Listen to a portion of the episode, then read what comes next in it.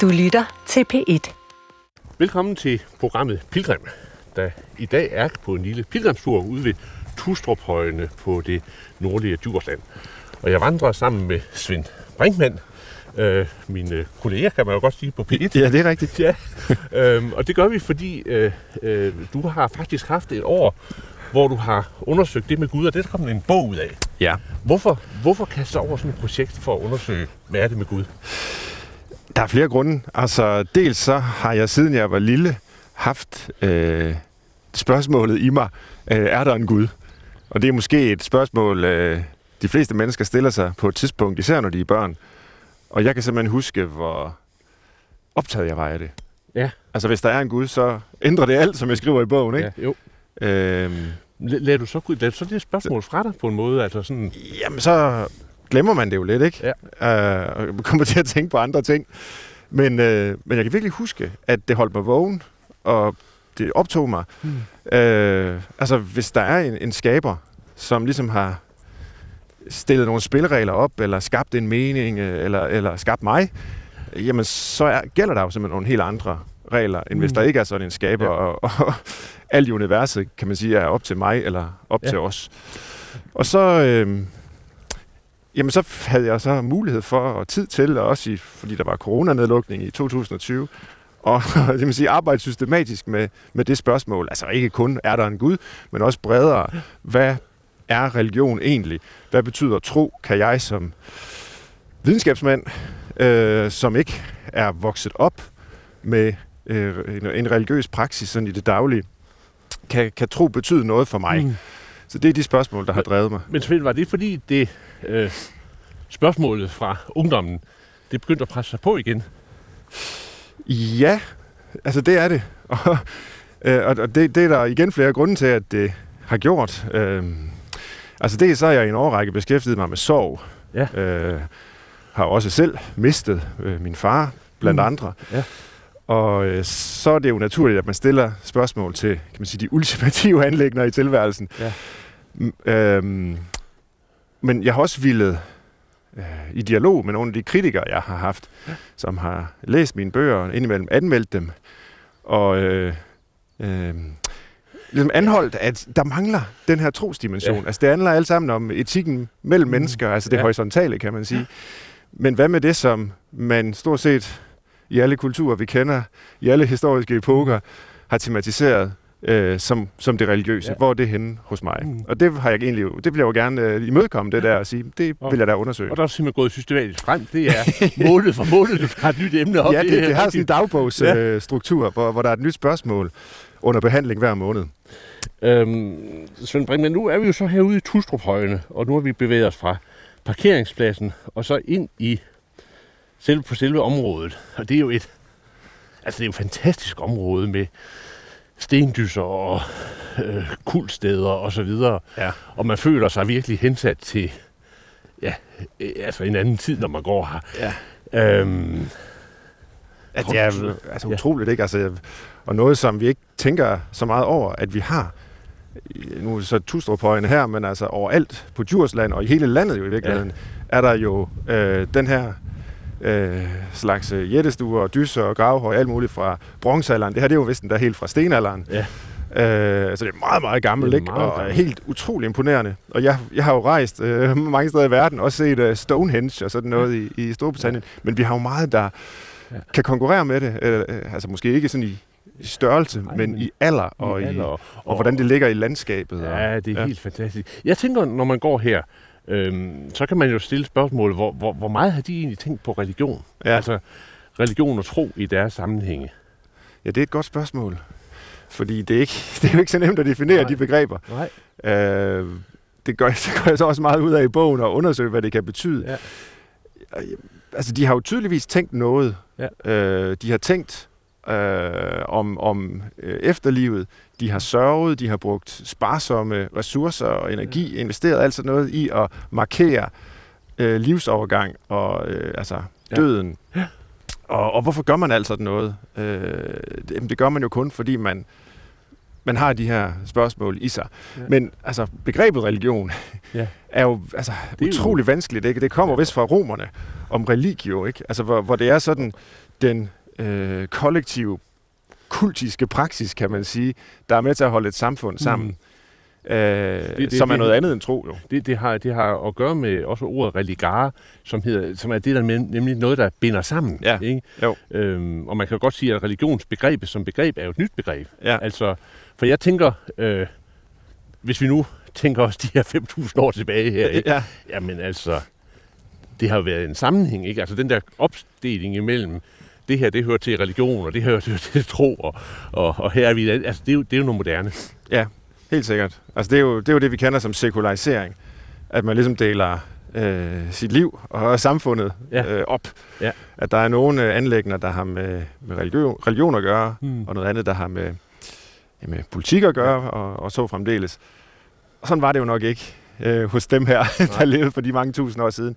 Og sådan er det jo ikke hos jægersamlere, der lever i dag, eller oprindelige folk rundt omkring i verden. Der er det jo en langt mere integreret del af deres liv. Ja, og på en måde kan man også spørge, hvor individuelt er spørgsmålet om religion i sådan en sammenhæng med den her. Altså, her har alle garanteret været med. Jo, der har ikke været noget valg. Der har ikke været noget valg, nej. Men vi lever jo ikke 5.000 år tilbage, vi lever i dag, så derfor den der tanke om at undersøge forholdet mellem religion og tro, det er jo på en måde vigtigt, og det gør du jo noget ud af. Hvad hører til det ene, og hvad er det andet? Ja, lige præcis. Og altså noget af det, jeg nu kommer til at tænke på, når vi snakker om, at det for de her mennesker ikke var et valg, og det er det så for os i dag. Altså man kan jo sagtens være religiøs, men så skal man vælge at være det på en eller anden måde. Ja. Men spørgsmålet er, om det egentlig er helt rigtigt. Altså spørgsmålet er, om ikke også vi, der lever i dag, har en måde at være i verden på, en måde at være sammen med andre mennesker på, en måde at forholde os til, jeg må ellers bare sige, hele universet på, som vi bare ikke tænker over, som havende religiøse aspekter, men som alligevel har det. Altså nu nævnte jeg før tab og sorg og sådan noget. Og der må man sige, at alle mennesker, der lever i dag, sørger, når nogen dør. Vi interesserer os for den afdødes ønsker. Vi behandler den afdødes krop med respekt og værdighed, selvom det i virkeligheden jo bare, i citationstegn, er noget, der er dødt. Altså, men vi fejrer det ikke sammen som nedfaldende blade og behandler det sådan. Og alt det, og der er meget mere endnu, man kunne nævne, ikke? Det er jo ikke noget, vi vælger. Nej. Men det er jo heller ikke noget, der er videnskabelig evidens for, er den rigtige måde eller noget. Så det er jo egentlig i lige så høj grad udtryk for religion. Noget, der binder fællesskabet sammen. Noget, der markerer nogle overgange.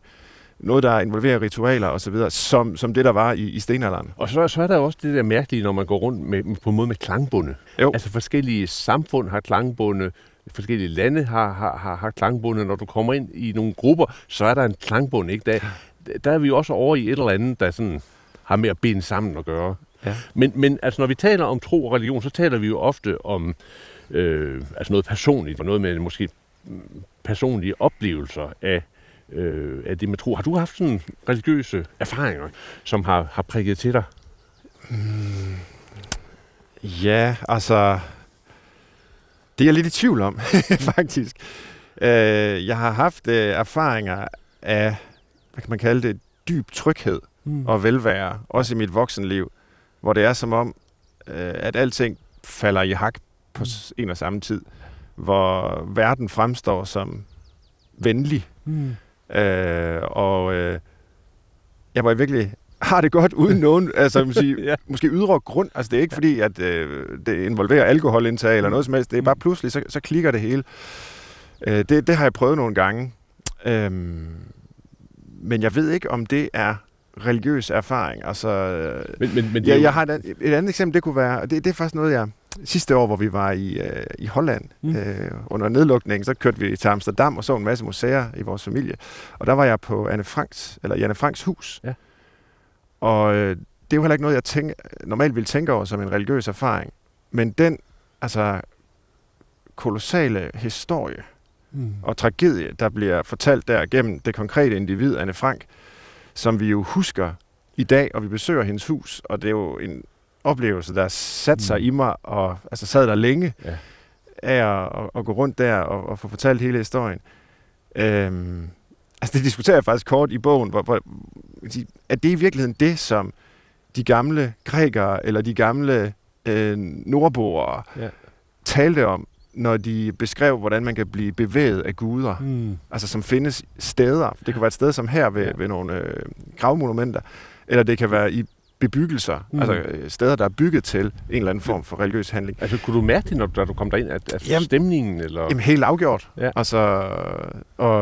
Altså dybt bevægende, og altså, at der er en atmosfære eller en stemning, og det er rigtig svært at beskrive, hvad det er, men det er jo, og det er måske også lidt pudsigt at nævne det som et eksempel på en religiøs oplevelse, men jeg er egentlig interesseret i, at det måske er sådan, at meget af det, hvor vi bliver bevæget af ting i verden, kan betragtes som sådan, altså som religiøse oplevelser, og hvis man så har et sprog for det, hvor man kan udtrykke det, for eksempel altså, i en bestemt religionssprog, så kan man jo gøre det, eller man kan udtrykke det poetisk, eller man kan udtrykke det fænomenologisk, man siger.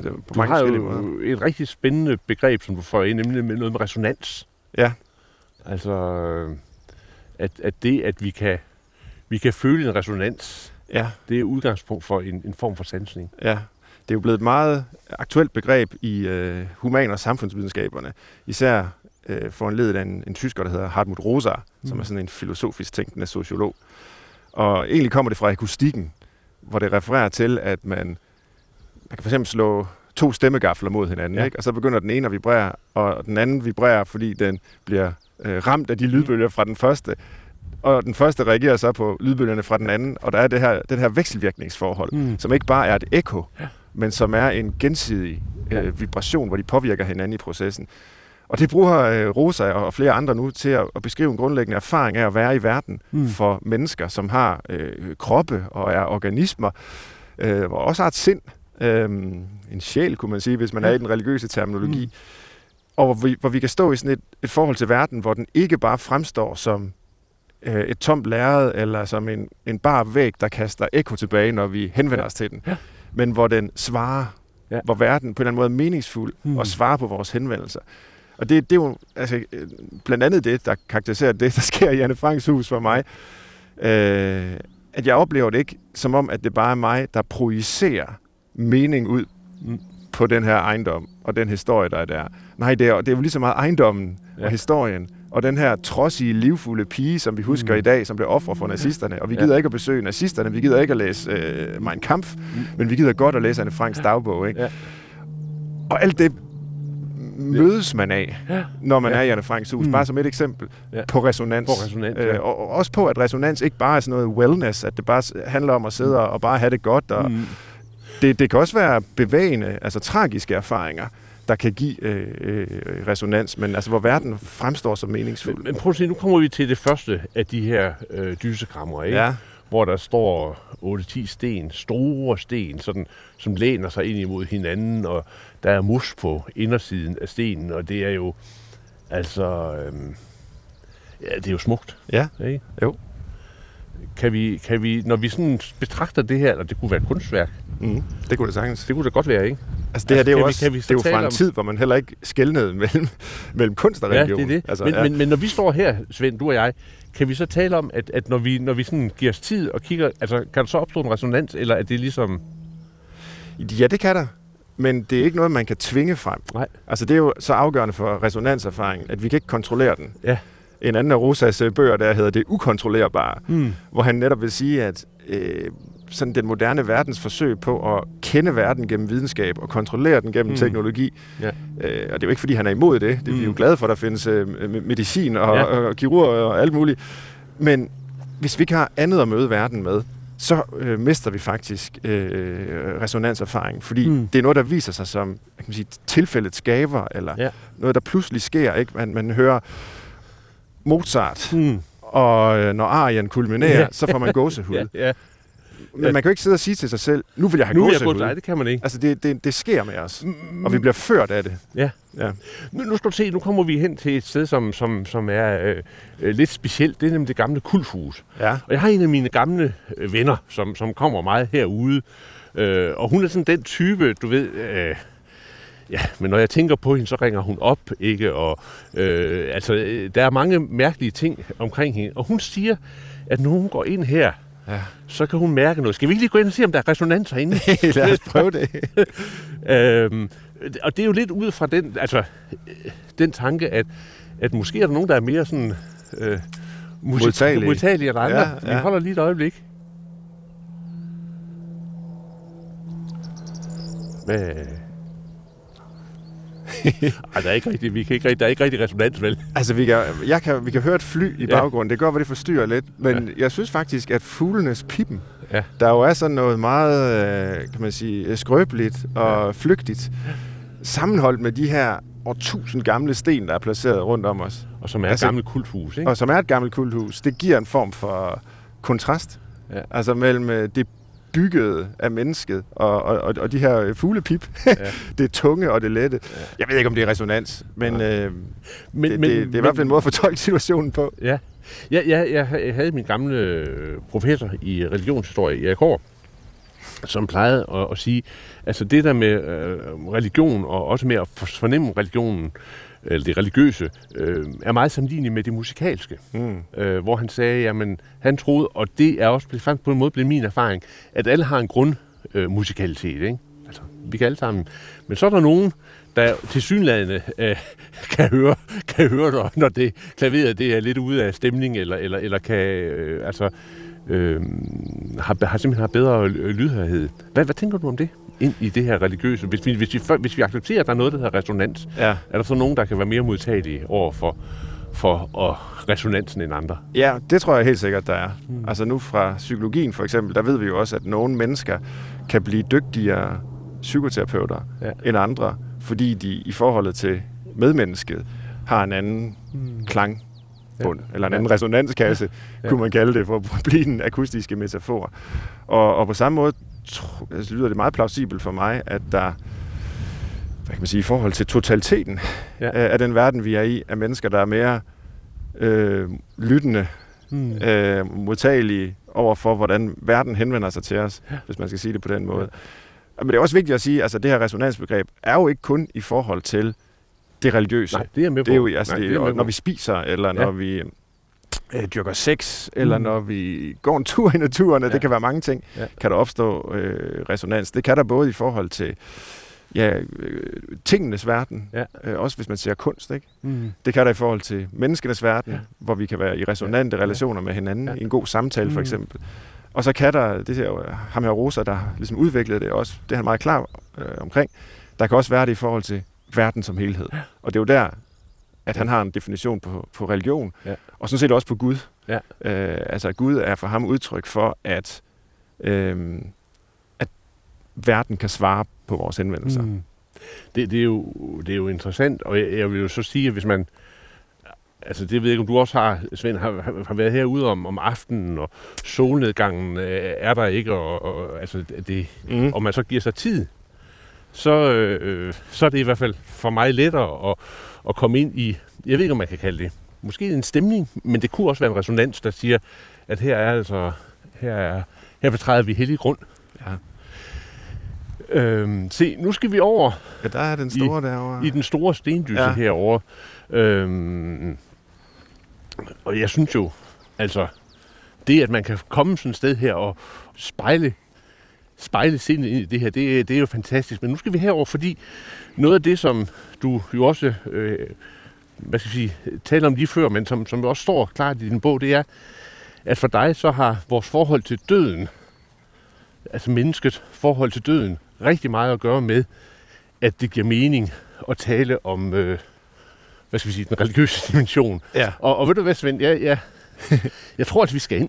Skal vi det? Ja, det skal vi. Vi skal ind, og det vil sige, at det er nok lidt lettere for dig end for mig. Men du skal gå ind først. Ja, det går, jeg går forrest. Ja. Ja, altså først så går man jo under sådan en, jeg ved ikke, hvor mange tons den vejer. Man skal lige have lidt is i maven og håbe, det ikke drætter sammen over en. Ja. Og nu så bliver der mørkt her. Jeg har engang været derinde. Man skal ned og kravle på alle fire. Ja. Det er så det lille bikammer derinde, ikke? Jo. Altså, nu har vi jo trådløse mikrofoner på, Svend. Du kunne jo gå derind. Jeg kan ikke komme igennem det. Jeg tænder lige en lommelygte. Ja. Så kan jeg prøve at kravle herind. Ja. Det er et eventyr. Ja, det er et eventyr. Altså, jeg vil sige, du kan lige komme igennem. Ja, jeg håber også, jeg er bange for, at jeg vil sidde fast som Peter Plys. Men prøv at beskrive, hvor du sidder nu. Ja, nu sidder jeg... Altså nu er der lidt lys, fordi jeg har tændt lommelygten her, men ellers er der... Jeg synes, du skal slukke den, Svend. Det er pivet, det der. Så er der meget mørkt. Ja, det skal der være. Det er der virkelig. Nu er telefonen slukket. Ja. Og jeg har utallige tons kampesten over mig. Ja. Og det er vist nok det, man kalder et bikammer til det store kammer, som du er ude i, hvor man har lagt de døde formentlig. Jeg ved ikke så meget om... de her stenalderkulturs begravelsespraksiser, men jeg tror, de har lagt de døde. Der stod, at de oppe i informationsteltet, eller bygningen, at der lå knogler af forskellige legemsdele derinde. Okay. Og der lagde de altså dele af døde, og det var så noget, der pegede frem imod, at der netop havde været, hvad skal vi sige, omfattende ritualer i forbindelse med det der med de døde. Men hvis man nu sidder sådan et sted som dernede i mørket og tænker på døden og tænker på sin egen død og tænker på dem, man har mistet, så kommer man jo meget hurtigt i kontakt med nogle af de dybeste lag i det at være menneske. Ja. Ja, og i... Altså, jeg kommer altid til at tænke på, hvad kan man sige, at vi lever efter de her mennesker. Hmm. At de har været her før os, og at der har været utallige generationer, og forhåbentlig vil der komme utallige efter mig og dig. Yeah. Men at den her great chain of being and of humanity, som de siger på engelsk, ikke? Altså, det synes jeg, der er noget utroligt... næsten trøst i at tænke på den måde. Altså... at man synes, man er så vigtig, og man lever nu, ikke? Men der har jo været de her mennesker, der har sat sig spor, og som vi kender dem ikke, men de viser alligevel deres liv gennem, nu de her stendyser, ikke? Og så ligger der også noget stort, noget ansvarsfyldt i forhold til det, ikke? Altså, deres stræben og deres boksen med livet ligger på en måde overgivet i vores hænder, ikke? Ja. Altså, hvis vi... gør det hele, det går totalt skævt, jamen så, ikke? Jo, lige præcis. Så går kæden i stykker. Ja, altså de døde har kun os, der lever nu, til at tale for dem, og ligesom være deres advokater. Og det gælder jo så rigtig meget, når man mister nogen, som er tæt på en. Men i princippet gælder det jo også for dem, der levede for adskillige tusind år siden. Ja. Når du sådan er inde i sådan et mørke der, og hvis du forestiller dig de her skeletdele, der ligger og sådan noget. Altså, bliver du så ramt af nogle følelser? Er der nogle følelser i forhold til det med døden, som trænger sig på? Er der en lurende dødsangstband bag ved det hele? Ja, det er der. Altså, det har jeg egentlig altid lidt af. Men jeg har lært ikke at være så bange for angsten, om jeg så må sige. Ja. Jeg har også læst og skrevet, jeg ved ikke hvor meget om stoikernes memento mori, altså påmindelsen om, at man skal dø, og om Heideggers tese om, at menneskets liv er en væren mod døden, at det ligesom er det strukturerende princip for alt, hvad der sker, at der er en endelighed som horisont for vores liv. Det mener jeg fortsat. Altså, det er gyldige indsigter, men jeg er mere og mere interesseret i den her erfaring af døden, som vi har, som ikke er af vores egen død, men af de andres. Ja. Altså, når nogen andre dør fra os, og vi har et tab. Det er jo sådan set der, vi kender døden i vores eget liv. Ja. Og det er grunden til, at jeg tror, at sorgen over at miste er en mindst lige så vigtig komponent i vores eksistens, som angsten for, at vi selv skal dø. Ja, det er religiøst. Du har i din bog en meget, jeg synes virkelig, det var en fantastisk formulering. Noget i retning af, at når et menneske dør, så skal vi være opmærksom på, at det er os, de lever videre i. Jeg ved ikke helt, hvordan det var, du formulerede det, men det var sådan noget i den retning. Det synes jeg bare er også meget, meget interessant, altså at vi skal på en måde værne om deres minde, ikke? Jo, det er det. Har det noget, du må hellere komme ud nu, hvis du kan komme? Ja, det er godt. Svend Brinkmann, der kravler på maven her. Ja.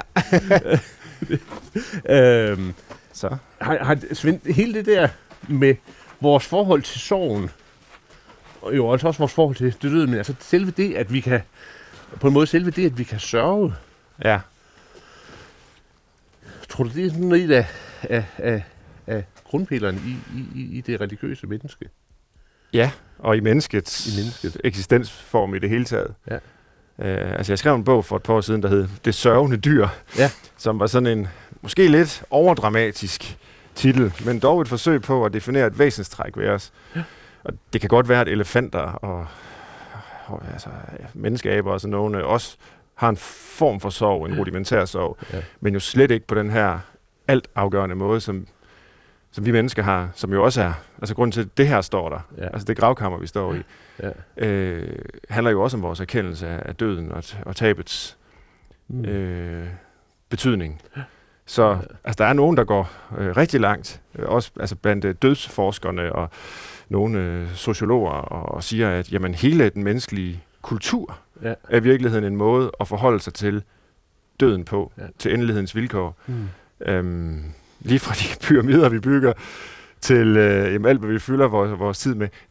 Det synes jeg nu nok er lidt for enøjet, og ligesom relaterer, ja, alt, hvad der foregår, ja, i den menneskelige tilværelse, ja, til døden og til angsten for døden. Men at det har betydning, det tror jeg er helt rigtigt. Og man kan jo sige, hvis vi nu går ud igen, man kan jo i hvert fald sige, at i en moderne, sekular kultur, ja, der må man jo nok konstatere, at vi samtidig kæmper med at finde ud af, hvordan søren skal vi forholde os til døden, ikke? Jo. Altså, at der, hvor religionen på en eller anden måde falder ud, så bliver det et spørgsmål, hvad så? Ja. Ikke? Jo. Hvad tænker du om det? Ja, så må man selv finde ud af det jo, og det er der jo nogen, der i mange år har syntes var en hjælp eller en frigørelse, at det har vi faktisk også lavet forskning på. Mm. Hvis man, vi har for eksempel, min kollega Esther Holte Kofod har studeret spædbarnsdød, ja, og hvordan forældre skal forholde sig til det. Også fordi, når børnene dør, måske før den fulde graviditet, så er det lidt uklart, hvad man har med at gøre. Ja. Altså, er det en person? Ja. Har man knyttet sig til det her meget, meget lille barn endnu? Hvilken status har det lille menneske? Ja. Og altså på den måde er det en slags prøvesten, eller en ekstrem form for den her individualisering, vi har med hensyn til, hvordan vi skal forholde os til døden. Ja. At hver enkelt person, eller i hvert fald hver enkelt familie, må selv ligesom skabe sig en fortolkning af det, og nogle ritualer, ja, hvis de vil det, eller lade være, hvis de ikke vil, osv. Og jeg synes mere og mere tyder på, også i vores forskning, at det faktisk ikke er særlig hjælpsomt. Nej. Det er faktisk hjælpsomt at have et fællesskab at kunne læne sig tilbage i, ja, nogle ritualer og traditioner, der måske går langt tilbage, som man kan bringe i anvendelse. Ja. Det skal vel ikke være noget, man masser ned over folk. Man kan bare lade være. Men altså det, at der er former, som historisk har udviklet sig, som vi ligesom kan kanalisere de her vores følelser igennem, når vi er i meget vanskelige situationer, specifikt i forbindelse med tab, det er altså vigtigt. Nå, Svend, nu er vi her et sted, som er meget, meget specielt for mig. Ja. Vi er ved nok et lille dysekammer, ikke? Og jo, så er der sådan en sten, der ligger foran.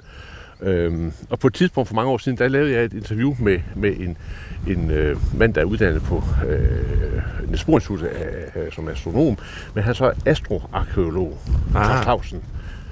Og han fortalte mig om, hvordan de her kamre, de er orienteret efter formentlig måneformørkelserne. Ja.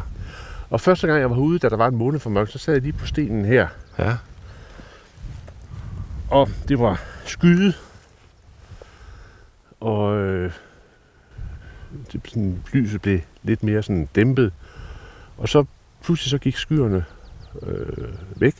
Og så lige ud foran her, og jeg sidder lige ud foran kammeret, ja, der var så måneformørkelsen, ikke?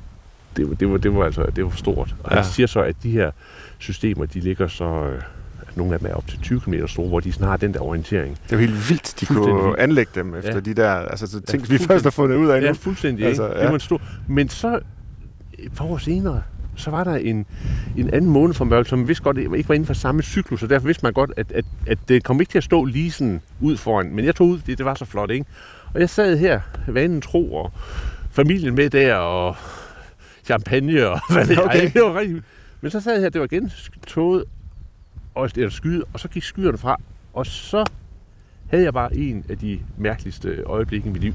Fordi lige ud foran mig, lige derude, ja, der var der en kæmpe stor rød stjerne, det var Mars, ja, ikke? Som stod, det var dengang Mars var så tæt på, ikke? Du kan huske det. Jo, og så gjorde jeg sådan her, ikke? Og så lige der, fuldstændig sådan en vinkelret ind, der stod Jupiter.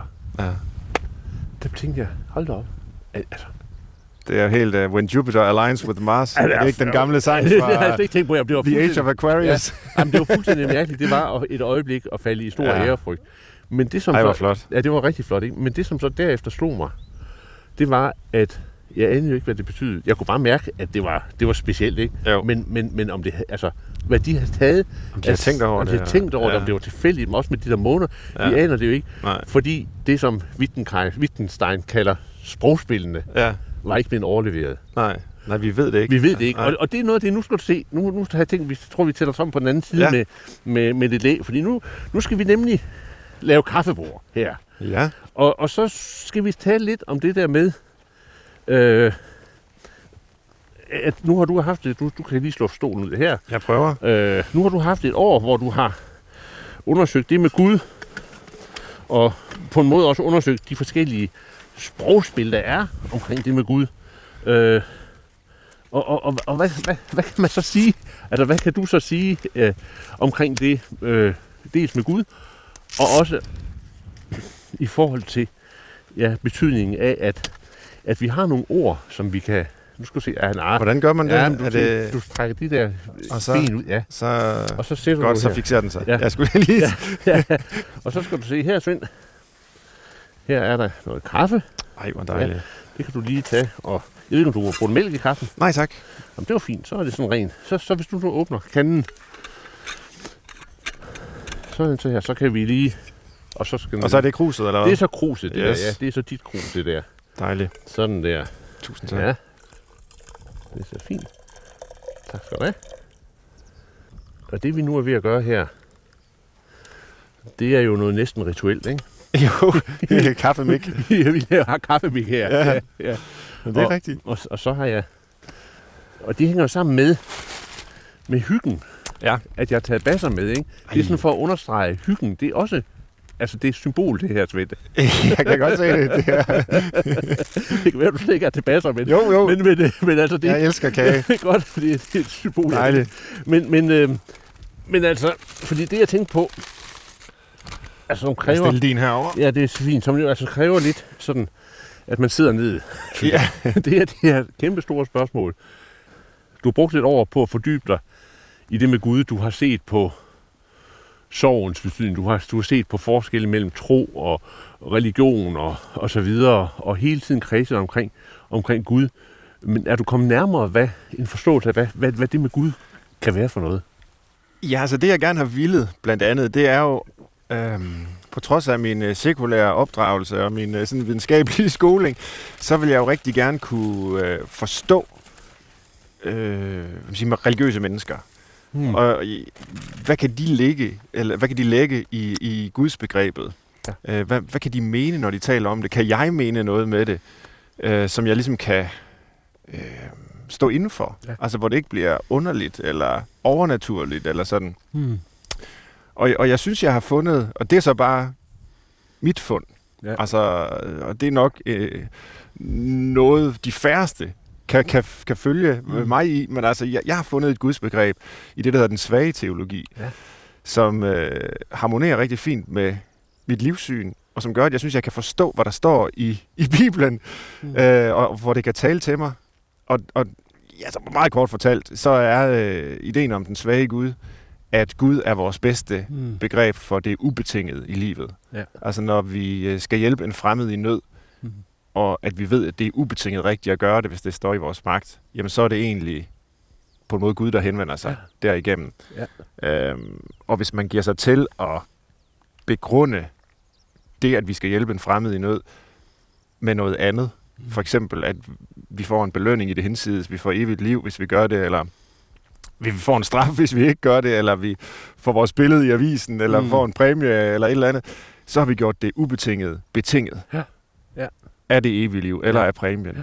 Og derfor så er det egentlig vigtigt i den her tænkning om Gud, at han ikke findes. Altså Gud er den mangel i verden, der hele tiden kalder på os og hjælpe den fremmede i nød. Det er en insisteren. Ja, det er en insisteren, og ikke en eksisteren. Ja. Så Gud, hvis han findes, så findes han som en insisteren, som en kalden, som... Og altså, der synes jeg, at kristendommen er ja, det lyder måske lidt plat at sige, men den mest spændende religion, eller den mest interessante religion, det er også den, jeg er vokset op i, selvfølgelig i en kristen kultur. Men altså meget af det, Jesus fortæller om, mener jeg kan forstås inden for den her ramme, ikke? Altså hvor Jesus jo også selv på korset klager, spørger, min Gud, hvorfor har du forladt mig? Ja.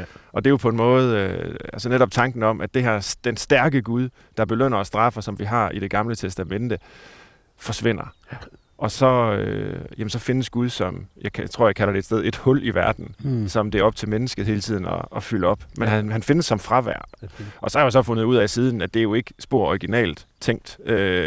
Slyk skrev jo om den allesteds fraværende Gud, og så videre. Så der er en hel masse, man kan trække på, hvis man vil læse mere om det. Men jeg synes, det er et gudsbegreb, som ikke er overnaturligt, men som er undernaturligt. Som ikke strider mod det, vi ved fra videnskaberne. Men som heller ikke kan forklare sig det, vi ved fra videnskaberne. Men Svend, hvad gør du så ved oplevelsen, som er at sidde derhenne og se Mars og Jupiter og pludselig tænke på universet og universets uendelighed og atomernes forunderlige verden osv.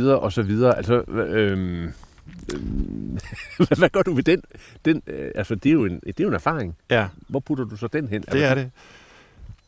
Jo, men altså det andet er jo også en erfaring. Det er jeg helt med på. Ja. Men er der plads til den erfaring i den fraværende Gud? Altså, for man kan jo godt sige, at den der kosmiske rettighed og kosmiske erfaring peger jo ud imod en skaber, noget, der ligesom er der som en klangbund bag det hele og så videre. Jo. Jamen det er rigtigt. Altså, det registrerer jeg, og det glædes jeg over. Det er jeg taknemmelig over at være i en verden. Men jeg har svært ved at knytte lige præcis den erfaring til et gudsbegreb. Ja. Det er, jeg ved ikke, hvad skal man kalde det? En kosmisk erfaring. Ja. En glæde ved, at verden findes, og jeg er til i den, som jeg jo bestemt godt ved, at religionerne, altså det er en erfaring, religionerne har forsøgt at kanalisere for os, eller fortolke for os. Men det er jo også en erfaring, som jeg synes, man kan finde i naturvidenskaberne. Der er også et kapitel i min bog der om videnskabsformidlere, som Bill Bryson og Neil deGrasse Tyson, sådan nogle, jeg har virkelig nyt at læse, hvor jeg finder ud af, at grunden til, at jeg nyder at læse dem, det er, at de handler om det kosmiske. Hvor Tyson der i en af sine bøger skriver i en af de første sætninger, at jamen, før The Big Bang, der var al masse i universet samlet i et punkt så lille som en 1000 milliontedel af det punktum, der slutter den her sætning. Og så står der et punktum, og så sidder man og kigger på det der punktum og prøver at forestille sig, at alt, der overhovedet findes, er nede i en 1000 milliontedel størrelse af det. Men det er ikke noget, jeg kalder Gud. Altså, det er en erfaring af... Hold da op, hvor er det helt utroligt. En glæde ved verden. Men det, der så sker fra det her lille bitte punkt, ikke?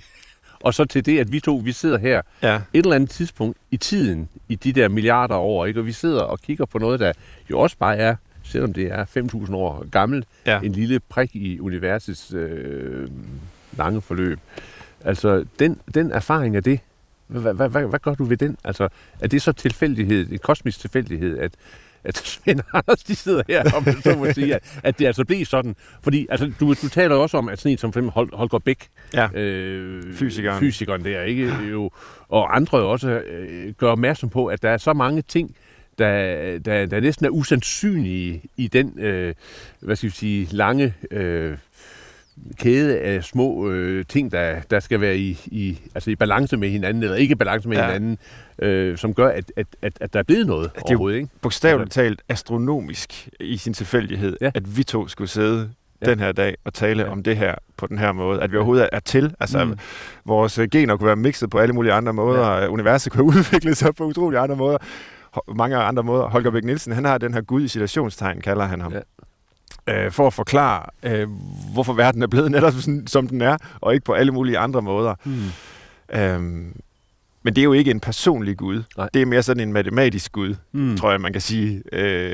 Og måske er det ikke tilfældigt, at Gud og matematikken altid har været blandet sammen, også hos de gamle grækere, fordi matematikken jo ligesom er det evige, der overskrider den sanselige erfaring. Jeg har ikke svar på... på spørgsmålet om, tror jeg, hvad jeg gør ved det. Andet end at igen, altså, man kan glæde sig over, at det er blevet, som det er, trods al verdens lidelser, og som jo også findes, at verden så trods alt eksisterer, og vi er i den. Altså, hvor banalt den lyder. Ja. Så kan man sige, Svend, at det, hvis man kan tale om det, altså det gudsbillede, du har, det er så et billede af noget på en måde meget nært. Ja. Ikke? Altså, i relationen. Man kan sige, det er jo nemmest at forstå. Det var derfor, jeg begyndte det der, da du spurgte til Guds begrebet. Altså med, at man møder en fremmed i nød, som er over for en. Ikke? Det er næsten, det, der er der. Ja. Der er det jo relativt nemt at forstå, hvad man kan mene med, at der er, Løgstrup kaldte det, den etiske fordring, som vi på en anden måde skal respondere på efter bedste evne. Men jeg tror også, at og det er ikke noget, jeg har tænkt igennem, eller heller ikke skrevet om i bogen, tror jeg. Men jeg tror da, at den her erfaring af, at der er noget, der netop kalder på os, vil os noget, eller vi skal noget, kan udspille sig i alle mulige sammenhænge. Og ikke kun i det nære møde med et medmenneske i nød. Det er at være kaldet. Det kan måske også være det, der gjorde sig gældende. Det kan du bedre fortolke, end jeg kan, for det var dig, der havde oplevelsen af at sidde her med Mars, Jupiter og Mars og måne for mørkelsen og det hele. Ikke? Altså, hvad er det for noget? Det er der heller ikke nogen, der ved. Nej, lige præcis. Og så dog alligevel, fordi det er jo så en af de ting, du, så vidt jeg kan se, ikke beskriver i din bog, men som er et af religionernes sådan store spørgsmål. Det er jo en forundring over, at vi i det hele taget kan registrere, at der er noget. Altså bevidsthedens under. Det, at der tilsyneladende er et rum, hvor i tanker og følelser og alting kan være. Har du tænkt over det? Altså, ja, det nærmeste, jeg kommer det i bogen, det er en diskussion om sjælen. Men der går jeg mest ud af at overveje altså sjælens udødelighed, som jeg må afvise. Jeg tror ikke på, at sjælen lever længere end kroppen. Altså som, jeg får citere en anden af mine bøger, vi er det liv, vi lever, og det liv, det slutter. Og så er det andre, der må ligesom føre videre, hvad jeg har sat af spor, eventuelt min familie, der forhåbentlig kan huske mig i noget tid. Ja. Men vi skal heller ikke ønske os, at sjælen var evig, er min analyse, fordi så vil alting på en måde blive ligegyldigt i den her evighed. Så det kobler jo så på sin vis til den diskussion, vi havde før af døden og endeligheden, som jo er noget, der giver mening også til livet, ikke? At der er en horisont. Men det, at vi overhovedet har erfaring, det er, at vi overhovedet oplever noget. Ja, det, at der overhovedet er en bevidsthed, og det er også det, at vi har et stykke, hvor vores bevidsthed går ind og nærmer sig hinanden. Altså nu tænker jeg for eksempel på, jeg ved ikke, Svend, vi kunne jo gå over og finde et træ, og så stå og forsøge at kramme det, og se, om der skete noget. Hvis der nu skete noget, ikke? Og vi sådan kunne begynde at registrere, og så er der jo et eller andet sted, hvor der er noget i os, der registrerer, hvor vi begge to registrerer, hvor vi begge to har noget at forholde os til. Vi sanser noget, ikke?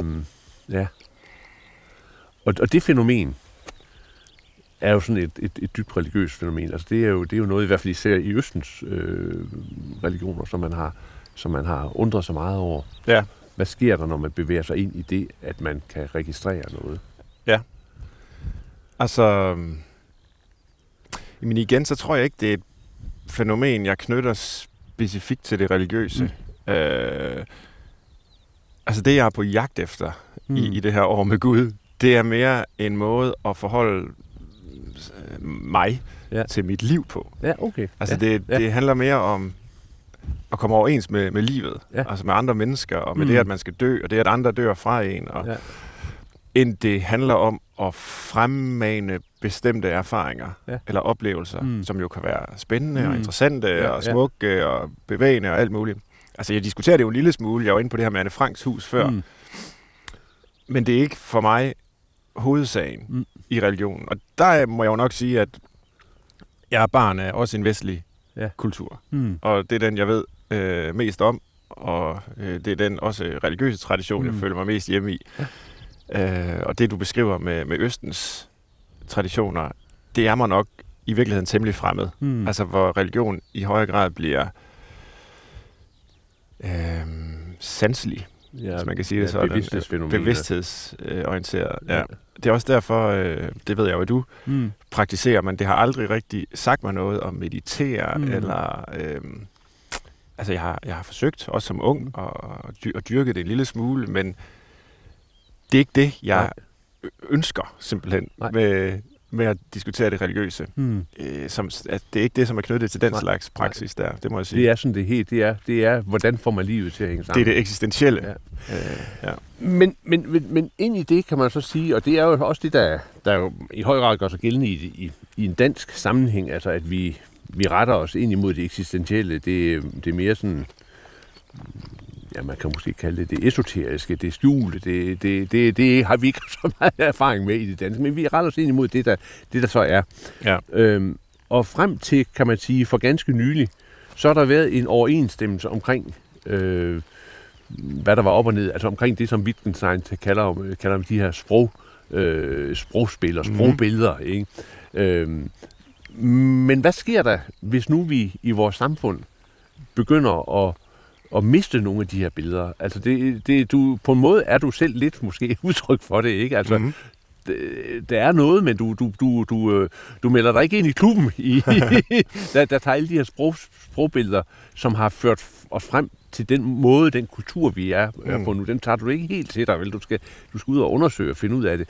Hvad sker der? Altså, hvad sker der, hvis sprogbillederne går i stykker? Altså, så bliver vi fattigere. Ja. Altså, Wittgensteins grundlæggende synspunkt, det er, at forskelle er af det gode. Mm. Ikke? Og han taler hele tiden om, at vi skal have en forskellighed af eksempler, når vi filosoferer. Han siger direkte til læseren, lad mig lære dig om forskelle. Mm. Hvis vi kun har et videnskabeligt sprogspil, for eksempel, hvor det gælder om at ligesom, korrekt gengive verdens beskaffenhed og forklare, hvordan verden hænger sammen, jamen... Hvordan skal vi så tage stilling til, hvordan vi skal leve vores liv? Hvad der er vigtigt og uvigtigt? Hvad der er godt og ondt og så videre? Hvordan skal vi nå til afklaring vedrørende det eksistentielle? Det kan vi ikke opnå gennem en videnskabelig forklaring.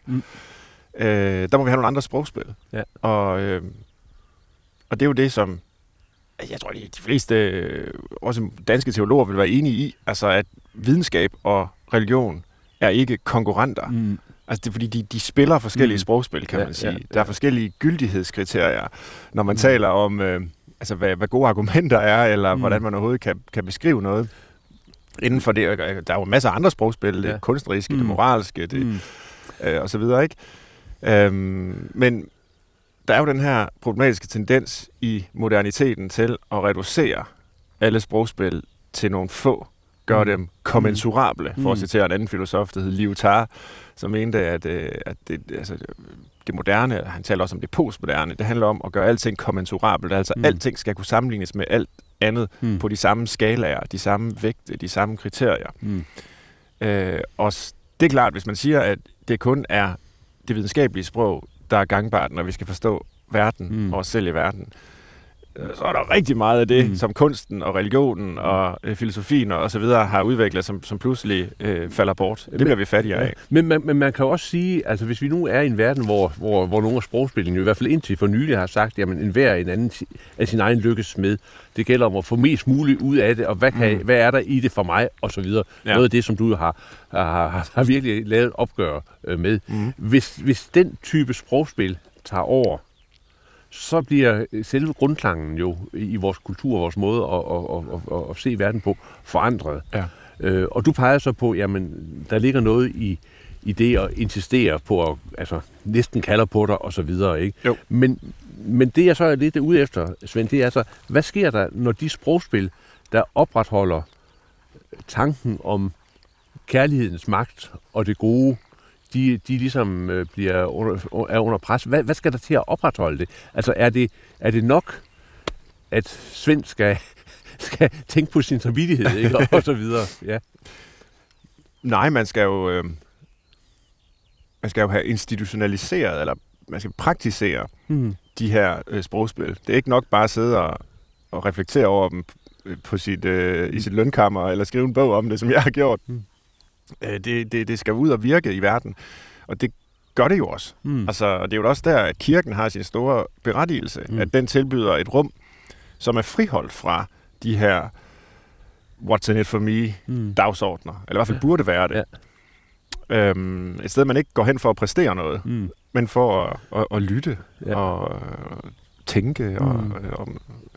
Men ser du nogle steder i vores samfund, hvor man kan sige, at der er en opretholdelse af de der, skal vi kalde det godhedens sprogspil, eller jeg ved ikke, hvad vi skal kalde det, men den der klangbund, altså, som bliver en ny form for religare, for religion, altså noget, der får tingene til at binde sammen. Ser du festivalerne for eksempel, udtryk for det er... det kunne man jo godt fortolke som... hvad kan man sige, det moderne samfunds religiøse praksiser, hvor man får nogle af de samme sådan oceaniske oplevelser af at være en del af en masse, der er udsat for massiv lyd og sådan noget, ikke? Altså det... Man kan også spørge om ikke... Altså den økologiske bevægelse, der har jo nærmest rejst en hel generation til at kæmpe for klimasagen og bevare biodiversiteten og så videre. Jo også med henvisning til noget, der er svært formulerbart værdimæssigt, hvis man kun har sådan et neutralt videnskabeligt sprog. Altså, hvorfor skal vi passe på kloden for mennesker, der vil leve her om 1000 år? Kan det ikke være lige meget? Det har jo ikke noget med os at gøre. Det kan man heller ikke bevise videnskabeligt, at det har, men det vil de fleste trods alt sige, jamen, det har faktisk også noget med os at gøre, hvad der sker om 1000 år, selvom vi ikke er her længere. Det er jo også... hvad kan man sige, sprogspil, man mobiliserer der for at kunne tale om den slags ting, som handler om det gode, og som i en vis forstand måske kan blive en ny religion. Altså, det der dybde økologi og sådan noget. Det er der også der er jo altid en kæmpe stor risiko ved den her slags ting, ikke? Ja. Altså ligesom masserne kan blive forført af en agitator, gennem også en religiøs inspireret æstetik og tanker om 1000-årsriget. Ja. Så kan masserne også se sig som en del af det gode, der sådan helt ukritisk går i en bestemt retning, fordi det er det absolut rigtige at gøre, og så videre, ikke? Altså, hvor fornuften og den kritiske sans bliver slået fra. Så det er ikke entydigt med de her fænomener, og det kan gå mange veje. Mm. Tror du grundlæggende på, at det gode er, hvad skal vi sige, det dybeste er at sige om eksistensen, eller er det gode også en tilfældig konstruktion? Mm. Hvis der er noget, jeg tror på, og nu er vi jo i troens område, så er det, at det gode findes. Mm. Der findes gode handlinger. Mm. Der findes oprigtig tilgivelse. Der findes ubetinget kærlighed. Og det er det, der forener min interesse for de gamle græske filosofer, ikke? Hvor det jo er hele udgangspunktet hos Platon, at det gode er ligesom noget, vi ikke rigtig kan se på, ligesom vi ikke kan se direkte på solen, eller helt forstå, eller tale om, men det kan alligevel vise sig i alle mulige situationer, i sprækker i vores liv. Der er en forening fra det, og så til i hvert fald dele af kristendommen, hvor altså, den her idé om Gud som en fordring, som det ubetingede, det er jo også en idé om Gud som det ubetingede gode. Mm. Jeg kan ikke bevise, at det gode findes. Jeg kan ikke lave et videnskabeligt eksperiment, som underbygger det. Der er ingen evidens for det. Mm. Men så det er en trosag. Mm. Men jeg kan ikke forestille mig at leve uden den tro. Hvor langt er skridtet så fra at sige, at Gud er det godes ophav? Jamen, det synes jeg godt, man kan sige. Men jeg vil egentlig hellere sige, at Gud er det gode. Altså, jeg ved ikke om ophav, så er det som om det ene kommer før det andet. Mm. Det ene har skabt det andet. Der er jo en vanskelig diskussion, som allerede findes hos Platon, hvor de diskuterer, det går Sokrates med en, om Gud. De taler som guderne, ikke? De har jo ikke det her monoteistiske gudsbegreb rigtigt, men vil Gud det gode, fordi det er godt? Mm. Eller er det gode godt, fordi Gud vil det? Hvad kommer først? Ja. Og den diskussion bør på en eller anden måde kortsluttes, eller kan kortsluttes, hvis man siger, jamen du kan slet ikke spørge om, hvad der kommer først, fordi Gud er bare vores begreb for det, der er ubetinget godt. Og det er et gudsbillede, jeg i hvert fald kan give mening til. Er det så også et gudsbillede, som Svend Brinkmann kan bede til, forholde sig til, have en personlig refleksion med? Det er nok vanskeligere, og det medgiver jeg. Altså, rigtig mange mennesker søger jo trøst og hvad kan man sige, mening og altså gennem bønnen, og der har man jo brug for en mere personligt gjort Gud eller et billede af Gud. Og det er svært at hente ud af min fortolkning af det guddommelige som det gode.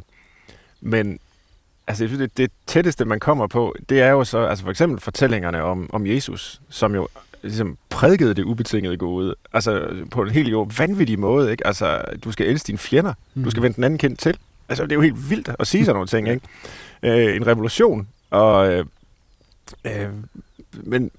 men jo fantastisk han sagde det, og at de fortællinger bliver bragt videre, så vi kan få i hvert fald et glimt af forståelse af, hvad det ubetingede vil sige. Og det kan man jo godt henvende sig til i bøn. Altså, det gør jeg ikke selv. Det er ikke en praksis, jeg har. Jeg bad fader vores som lille, når jeg skulle sove. Det var ikke noget, nogen havde lært mig, men det var sådan en form for... det var noget, jeg selv havde fundet på, eller taget op i hvert fald selv. Men den barnetro har jeg ikke længere, og det kan jeg da godt en gang imellem ærge mig lidt over. Men det er nu engang sådan, det er. Ikke? Altså, jeg kan simpelthen ikke... Jeg kan ikke rigtig give mening til ideen om Gud som sådan en kraft i universet, som man kan have bede til, og som lytter på den måde. Men jeg har jo stor respekt for, at andre finder trøst og glæde og alt muligt i sådan en praksis. Jeg ønsker ikke at omvende nogen til min form for religiøsitet, hvis man skal kalde det det. Men jeg ønsker så heller ikke, at de missionerer over for mig, kan man sige. Så den må gå begge veje. Svend Brinkmann, tak fordi du kom med herud. Ja, selv tak. Det var spændende. Ja, det var rigtig hyggeligt. Herfra er det Anders Daukussen, der siger tak for i dag, og måske på genhør om en uges tid. Gå på opdagelse i alle DR's podcast og radioprogrammer. I appen DR Lyd.